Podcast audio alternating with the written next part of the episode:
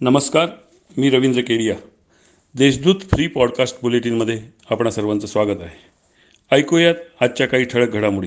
S T महामंडळाला केंद्र व राज्य सरकारने आर्थिक मदत देऊन कर्मचाऱ्यांच्या आत्महत्या थांबवाव्यात अशी मागणी सिटूच्या वतीने करण्यात आली होती. याच संदर्भात कामगार उपायुक्तांनीही थेट चौकशीचे आदेश दिले असल्याचे वृत्त आहे. दिवाळीच्या पार्श्वभूमीवर उद्योगांच्या सुरक्षिततेसाठी पोलीस प्रशासनाची तयारी व त्या संदर्भात करायच्या उपाययोजनांवर उद्योजक संघटनांनी चर्चा केली. निमाच्या सभागृहात झालेल्या बैठकीत पोलीस प्रशासनाने या संदर्भात मार्गदर्शन केलं.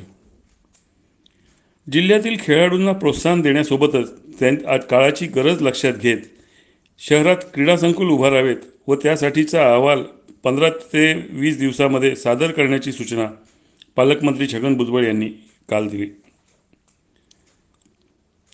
जानेवारीपासून आत्तापर्यंत पंधरा ते सोळा बिबटे जेरबंद करण्यात यश आलेलं आहे. त्यातील तीन ते चार बिबटे हे आक्रमक झालेले असताना त्यांना आक्रमणाच्या ठिकाणावरच जेरबंद के करण्यात आले. यातील काही बिबटे नॅ बोरिवलीच्या नॅशनल पार्कमध्ये ठेवण्यात आले असेल उर्वरित बिबटे त्यांच्या अधिवासात सोडण्यात आलेले आहेत.